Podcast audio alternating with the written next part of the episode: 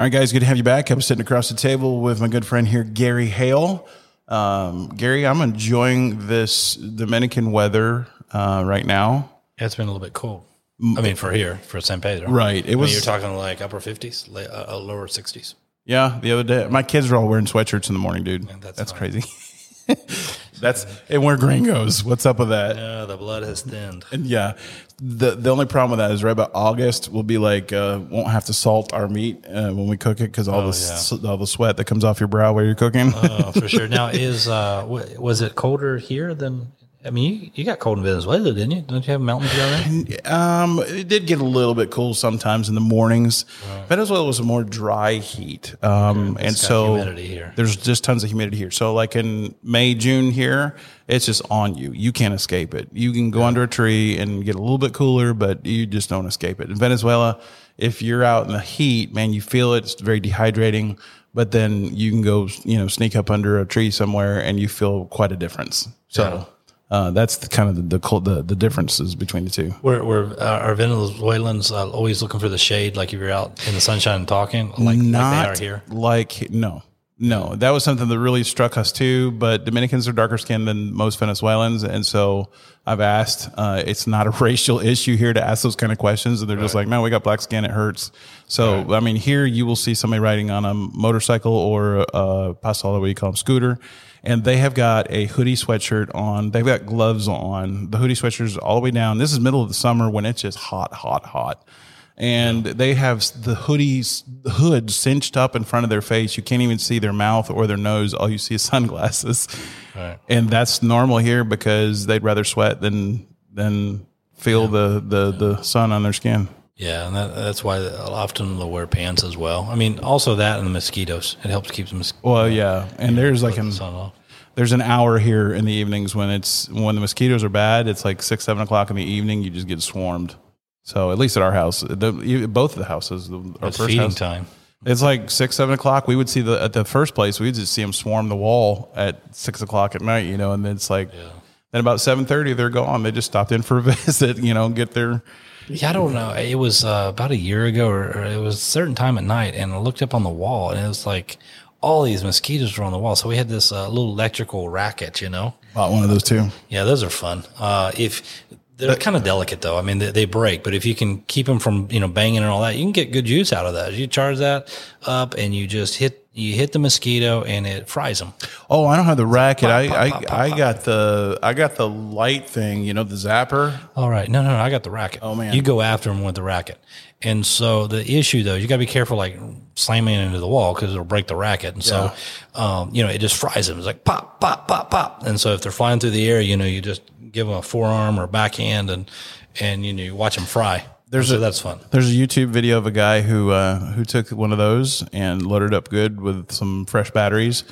He hot glued a towel around the edge and threw it on top of a yellow jacket nest, and, oh, and it fried him. I mean, he just watched for a long time from a distance, but you could hear him. Zzz, zzz, zzz, zzz. Oh, I mean, yeah. just frying them left oh, and Yeah, right. I mean, you when you when you go through there and you hit those mosquitoes and then they fall on the floor and they're you know they're spinning or whatever. Oh, yeah. on the tile. So well, it's and that's very gratifying, especially when you see your own blood come out of them, and you're just like, "Yeah, got you back there, bud." Yeah, exactly. And, but what it is is the electrical part is hidden by just a little cage on both. It's like a two sided cage, Yeah. or a cage on each side of the racket, and in the middle is the electrical part. So that cage just protects you from, I'm gonna try something fun. you, you know. But when the cage gets kind of like dented in or something like that, and you Mm-hmm. have to get it out.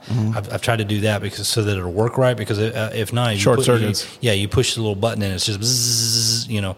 And so when you do that and then you shock yourself, it, it, it lights you up. Well, yeah, oh, yeah. I mean, yeah. um, it's not going. It's not dangerous. You know, another fun thing to do is to take one of those, uh, take that and you know, run it up and down the hair in your arm, and it'll, it'll do the same thing. Yeah, I haven't tried that. Yeah. I'll, I'll run up on the hair on Allison's arm and see what she does. Allison's got hairy arms. You better watch out, man. See, we take it. We take it to a next level. My house. I've got uh, shot collars for my dog. So, uh, Okay, yeah, I don't do. yeah, I can't do that with my dogs. well, if you knew Just the. teach them to obey. Oh yeah, if you well, if you understood the personality of my dog, you would completely understand. so, but my, my kids have decided to try to see what it feels like, so they put it on themselves before, and then Oh no, yeah, yeah. how they like it? Um, I think they're missing a few brain cells, but anyway.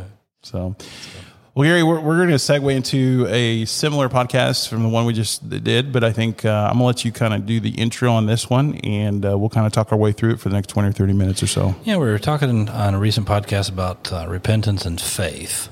And so another topic that just kind of uh, came to mind was uh, over regeneration. Like when does when does someone become regenerated? Now, uh, we have friends and people who would say, um, that regeneration occurs before salvation um, at some point in time.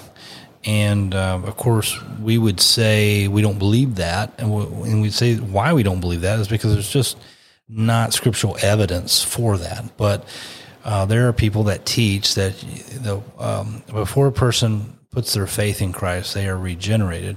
And what we would say is that regeneration uh, happens at the moment of salvation. Uh, when someone truly repents and places their faith in Christ, um, they are um, birthed into the family, uh, as it or birthed into Christ. Um, as Jesus said, you, you, must be born again. Um, that is happening uh, when that person, you know, receives Christ, and it's a work. Um, you know, in John three, Jesus says, uh, you know, that is actually born from above. And so, how does somebody born from above? uh, when they're born again. is born from above. So, uh, how can that happen? Well, again, that's a work that God does, mm-hmm. um, but it happens at the moment that we. Um, so I guess what I was, what we were going, what we were talking about, leading into this podcast off air, was just uh, when does regeneration happen, and and what does it mean if it happens before salvation? I mean, before we place our faith in Christ, and what if it, you know, is it at the same time? How does one be regenerated? Why is regeneration uh, important in the first place?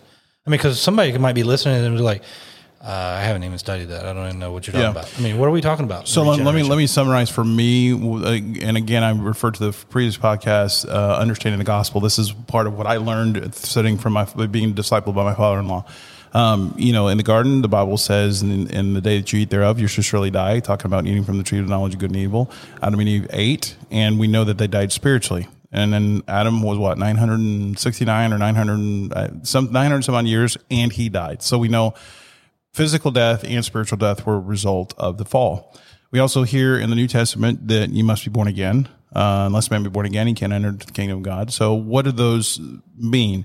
We don't find per per se body, soul, and spirit um, within Scripture per se, but we find that in in trichotomous, dichotomous. Uh, some people believe in two parts of man, three parts right. of man.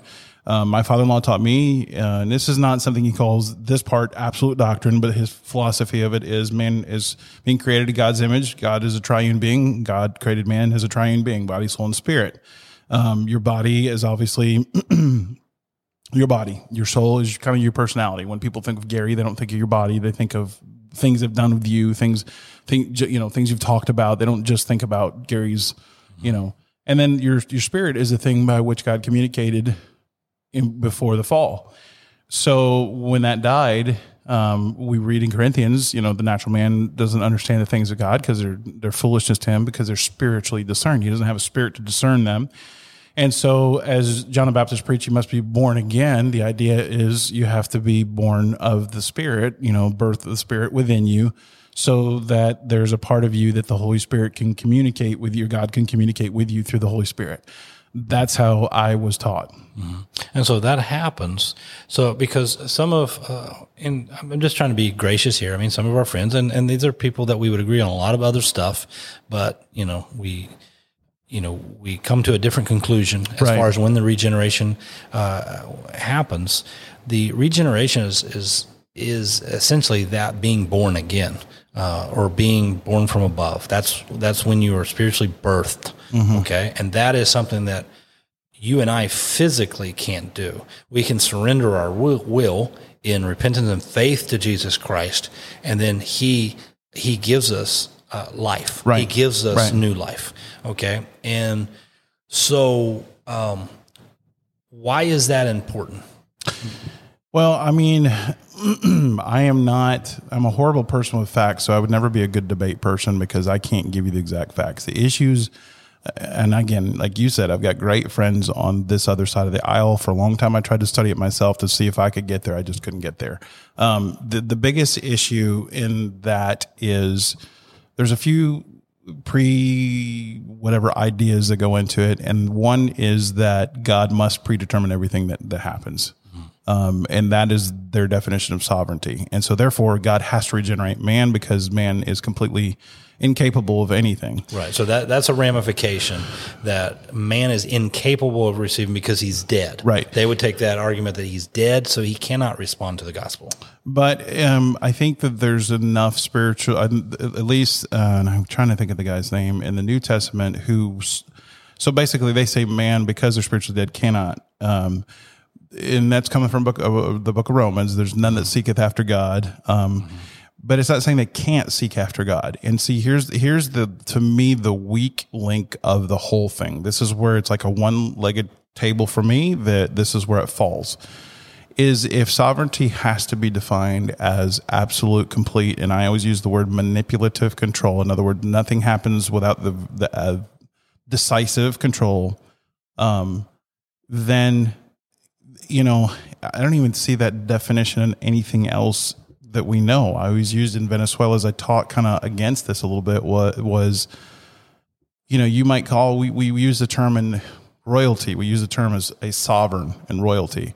Okay. If a president of whatever, you know, whatever country walks in somewhere, I used in, in Venezuela, Nicolas Maduro, if he walks in, does he have the ability to kill everybody in the room? Yes, he can. If he wants to, he has that authority. Do, must he kill everyone in that room? to maintain that authority? No. he walks in and walks out with the same authorities. If he walks in and guns everybody down, walks out, he's still president of the Republica, uh, the uh, Republica Bolivariana, whatever it is, of Venezuela. Okay. But if he walks in and greets everybody, he still has the potential.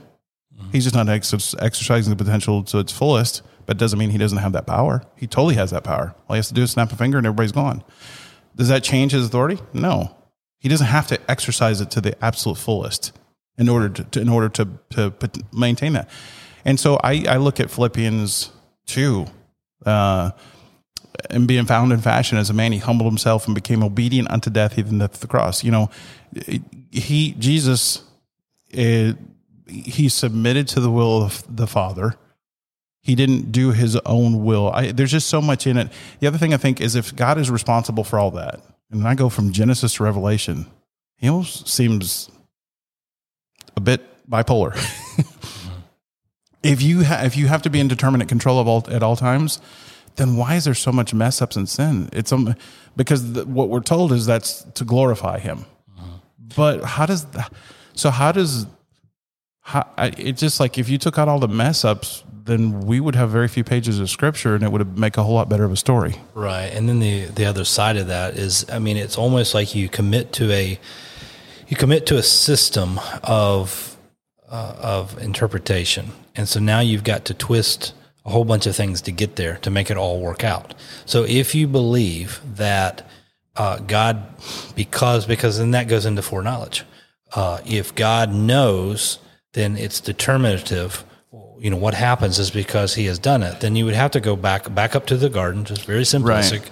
god knew that adam and eve was going to sin so he determined that they were going to exactly. sin exactly and now you're in i mean james is now very God's clear, character right right that uh, he he does not he, he cannot be tempted nor can he tempt uh, anyone and so if so now you've got to do this gymnastics about that god somehow everything that happens happens because he has determined for it to happen but yet he's not responsible for it to happen because somehow he's allowed us us to do what we would naturally want to do anyway, but right. yet he, I mean, see how we're bending over. Well, I mean, and, and I'll, I'll be honest with you, there are some verses out there that sound that like they fit that system. There's right. few, there's a few verses that sure. do that.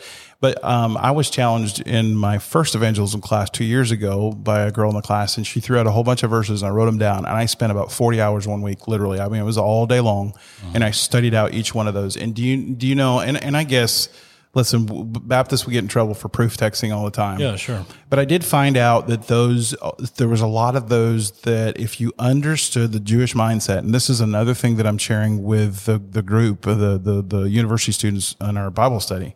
if you understand the Jewish mindset, you'll understand these things much better because like in John where it says all that my father gives me. Well, I don't I don't personally believe that God selects certain people for salvation and others not because I believe in John 3:16 he loves the whole world. I think that salvation has been made available to all. But that verse sounds like God's picking out certain people. When I did some research on that verse, there's a very acceptable uh, interpretation for that. And basically, it was this the Jews didn't accept Jesus as a Messiah. Mm-hmm.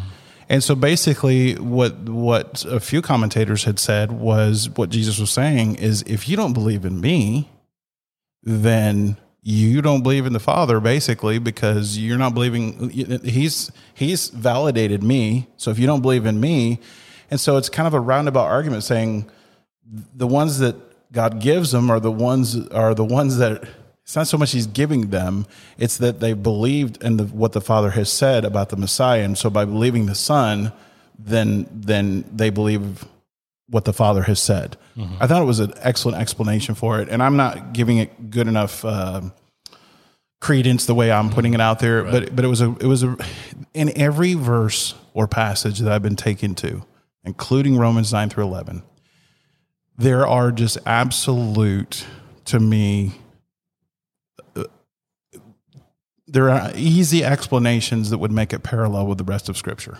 mm-hmm. and so and one of the hermeneutical principles that we have to do is is you know, you got to consider the what who is the author, what was the author trying to say, who is he speaking to? I mean, all those things play into our hermeneutics, mm-hmm. and I feel like on, the, on that other side of stuff, they throw out a lot of that because, as you said, the system interprets the Bible instead of the Bible interpreting the system. Yeah, sure, and and I would say uh, because I've I've read and heard uh, people from that persuasion talk about, you know, there's a certain point where they say, well. Um, you know, that's just a mystery of God we can't understand. Mm-hmm. And I would say, yes, there are mysteries we can't understand. We're not God. So it's a, we both agree that there are some sure, mysteries. Sure. So where do you put that mystery?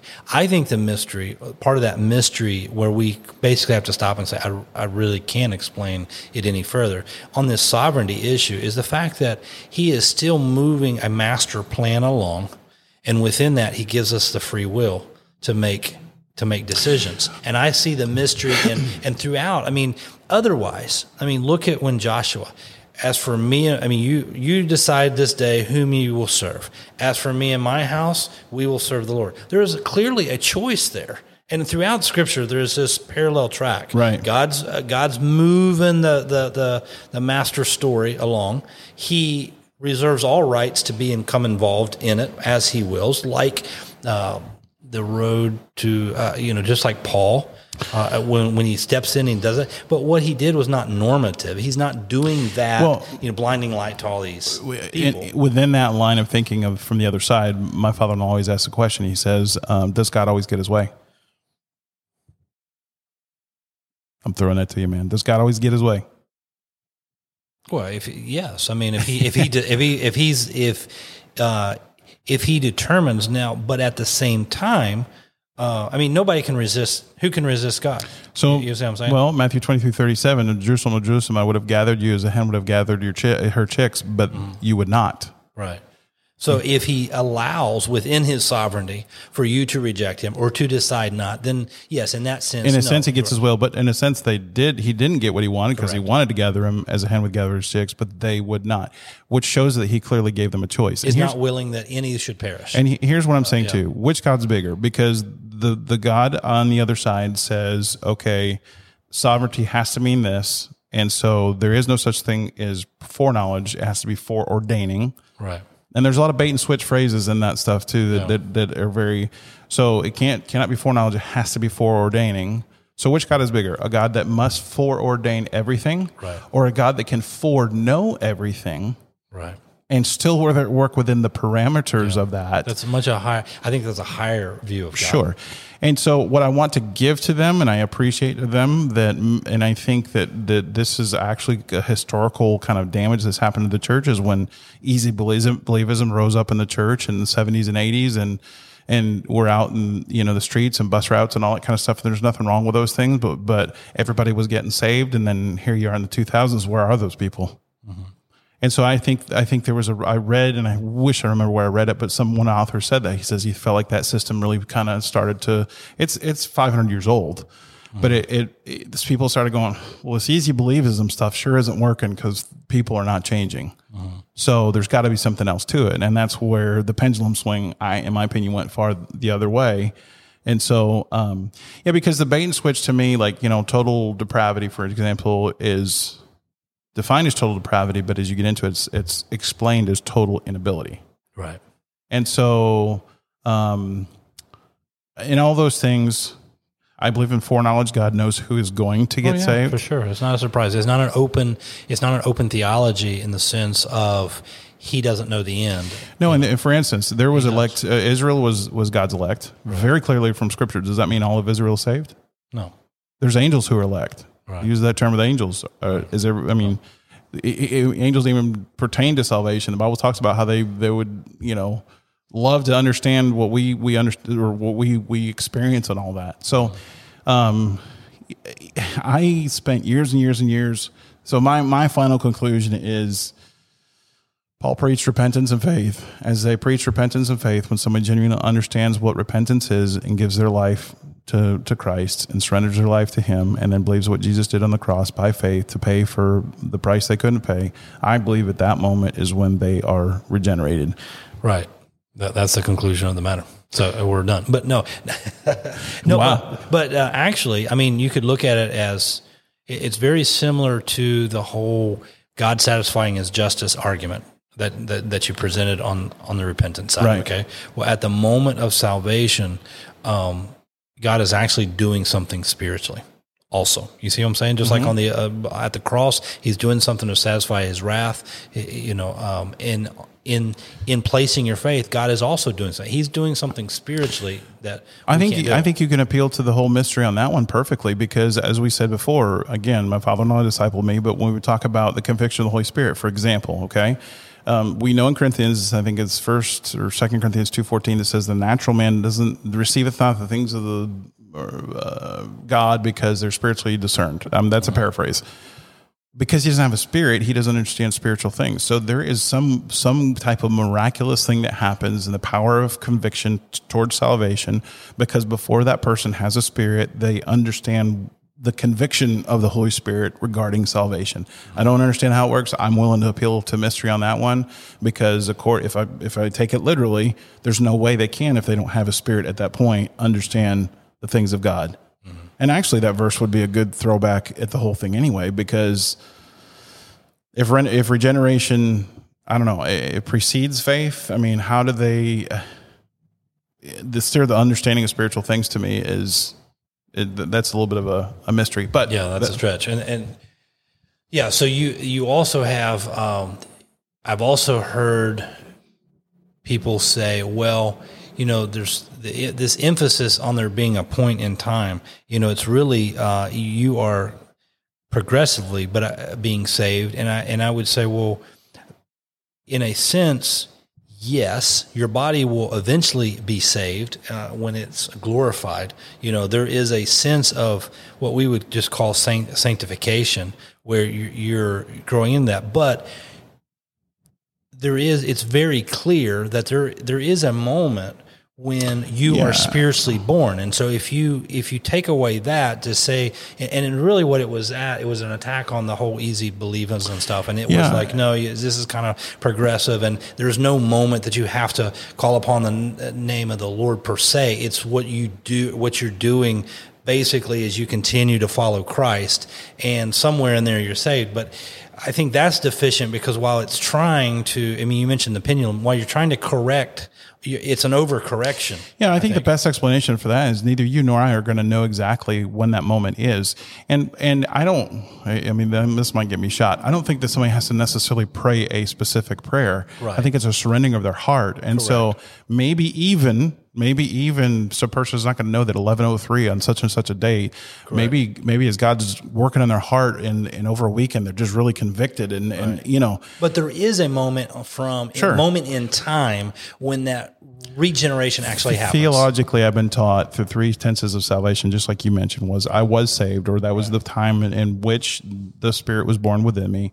I am being saved, and that is the process of sanctification I'm involved in right now. And I will be saved, and that's when Christ comes again and we're united with Him and we rule and reign with Him for all eternity. Then that is, we're now being saved from our body of flesh. Right. So those are the three tenses that I learned. So if there is something, uh, just throw out another thing there that uh, somebody brought up to me uh, years ago, and it was kind of got me got me thinking because we often say, "Well, it's the old it's the old nature in me," you know, but really, if you consistent, it says that all old things are passed away. Hold all things have become new. So, uh, what is it to l- live a fleshly life?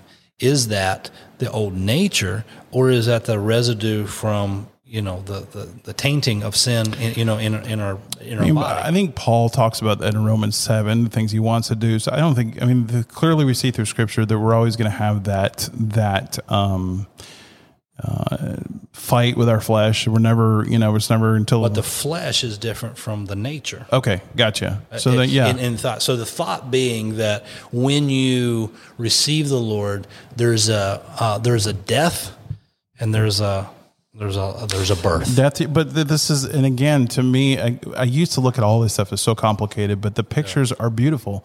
What do you do? What is what? Did, why do we baptize then? The picture of baptism is so beautiful because it is. We say so and so. I baptize you in the name of the Father and the Son and the Holy Spirit, buried in the likeness of His death. Okay, dying to yourself. You're giving a public testimony to everyone there. Jason's dying. I'm going under the water. That's it. I'm done with me.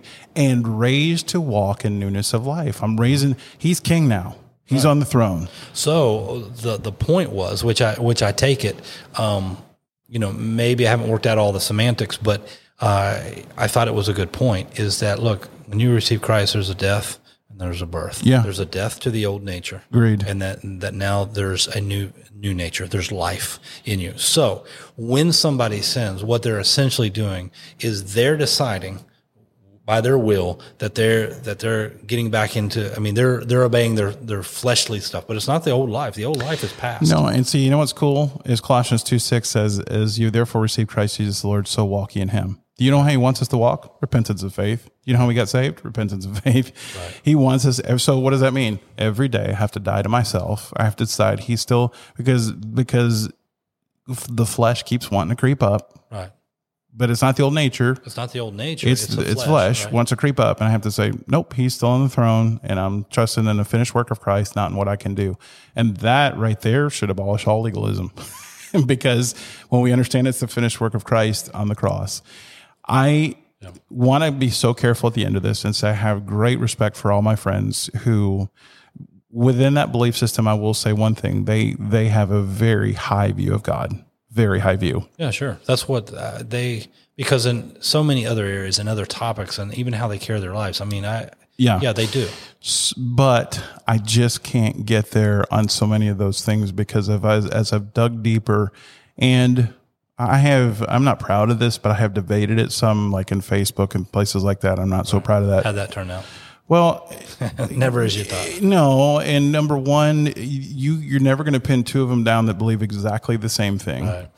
um, and it, it it ends up being it doesn't end up being a theological discussion, it ends up being an intellectual discussion, and so then it just turns into pride and and all that. I can't get there on all those things. Um, I believe in a big God, and I believe He loves me. I believe His offers. I believe John three sixteen is genuine. I don't think I need to read anything into that. I think when it talks about the cause, you know, He loves the world. He loves everyone. That the offer of salvation is genuine to everyone. Um, but um, I don't believe He picks ones and, and others. Um, I I, believe. I think that's I I think that's my trouble with uh, that system is that when you hear them preach the gospel, many many of them, uh, they would preach it like we do, but yet when you're in the classroom or when you're in a personal conversation, they wax very eloquently and very I mean they're very determined to let you know that oh no not everybody can get but when they're in front of a pulpit and they're in front of a crowd and I, to me just to me it comes across very it's a lack of integrity I would rather you, if you're committed to that and you're going to tell me about this in private conversation and in classrooms, you're going to teach me all about how, you know, not everybody can receive the Lord and all that. Well, then be honest enough in front of your big church to say, I need you to know, Sure. not all of you Yeah. are, are going to, you, you can't be. You got to be able to say that to your family too. Right. And yeah, exactly. You got to sit So- down in your living room with your kids and say, "I love you guys," but it's maybe inconsistent. To me, it's an academic, intellectual, and but then there's what they presented. That's why I way. say to me, it's the one weak leg because because of this leg right here that says the sovereignty must be defined in this way. Right. Then God must it it must be total inability and not total depravity. Right. It must be unconditional election because he has to be the active. I always use manipulating, but he has to be the active controlling force and all those things. None of those things have choice or will involved in any one of those. So, because of that, every one of those five points have to be completed basically by him, even till what we even confuse on, you know, persevering. And it's no, he perseveres me. There's no, there's no interactive process of sanctification. It's you're being persevered. Right, and persevere. Yeah, and you know, you get into. I mean, here's one. Just to, I'll just leave you this little nugget. Uh, you know, Ephesians two eight and nine. You know, for by grace are you saved through faith. and that not of yourselves. It is a gift of God. I didn't know you were waiting for me to fill that one in. Oh yeah, yeah, yeah. Sorry. No, I actually lost my. I lost my thought. It's like, I've already quoted it once or twice. I'm like, do I, do, I, do I jump in No, here? But but here's the thing. Uh, a lot of people say, well, see, the gift of God is faith. But really, and you can study this out. I mean, get your uh, lexicon, a, Greek lexicon. Um, the gift does not align with faith in the Greek. So Right. the gift cannot be faith. And so people of that persuasion will say, see, it's right there. But ones that know that you know, they won't use that argument. But Well, the ones that don't, they'll say the gift is faith. God gives you faith to believe back in Him. But again, God has to do everything. And what we're saying is that no, He's still sovereign, but within that, He allows us. it's just my definition of sovereignty is what I feel like a more biblical definition of sovereignty than what theirs is because God is almost like pulling his hair out because he's got to do everything so demonstratively. Where I'm saying he's big enough where he has every potential. I'm not doubting him in that a second. He can speak, he can snap his fingers, he can do whatever he wants, and we're done. He, there's nothing that withhold, withholds him from his power. But within his power, which he has shown us throughout, he's shown restraint. He showed restraint when he didn't just destroy the Adam and Eve in, in the in that time. It very even even before the fall, he showed restraint. He gave Adam and Eve dominion and uh, what was it? He gave them dominion and uh, authority in the garden. Why? Do, you don't think God could name some animals? Right. You know what I'm saying? Who, who's going to be the smartest one there to name animals, Adam or, or God? I think the whole thing is throughout all, and, and again, another thing my father-in-law taught me was delegated authority or delegated responsibility. God has throughout all that has delegated, and so in salvation and our relationship with Him, He's delegated me the responsibility of repentance. That's and that's how I see that is is within His sovereignty, He made the decision that for this relationship, I have to repent. And he's given me that ability, but it must be my choice. Yeah. So, Amen. Well, I'm glad we're on the same page. well, this is, and these are good, they, these are good things because we've, I did talk about this a lot in my Romans class. Um, and again, this is one thing I told the university students, and I'll wrap it up on this, but understanding Jewish mindset helps with a lot of this stuff because when you understand that the Messiah was right in front of them, but they saw the Messiah as a conqueror and somebody who's going to come in and deliver them for the Rome, from the Romans. It was a very, very selfish, you know what I'm saying? Then it really opens up your eyes when you're reading in Romans chapter nine. And basically God says in there so many times, who's, who's the potter to say to the clay? You know, because the Jews are like they've because they were God's quote unquote chosen people, they thought they can tell they could tell God, God, you can't do that because we're your chosen people. You you know you have to you have to abide by the rules. And then he was like, uh, excuse me, I'm the potter. I, I make the clay. You know, who are you to tell me how to form what what the thing that's formed? How's it going to tell the potter? No, it's very clear. And so the Jews were like, well, you can't go to the Gentiles because you have to. You, you know, um, I'm God, and you know I can do whatever I want to. So that Jewish mindset, I think, once mm, another thing my father-in-law told me, once I understood that, man, so many passages come alive as we're watching The Chosen. So much of them, they're so confused.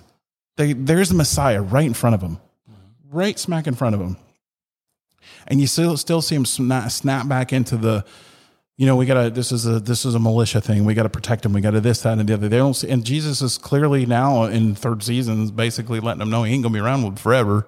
You know, so it's just it's it's very interesting. But I think once you understand the way the Jews thought and thought about the Messiah, and yet being God's chosen people, they thought that they could put God in a box, and God, and that's why the, the salvation he the salvation was to go to His chosen people in the beginning.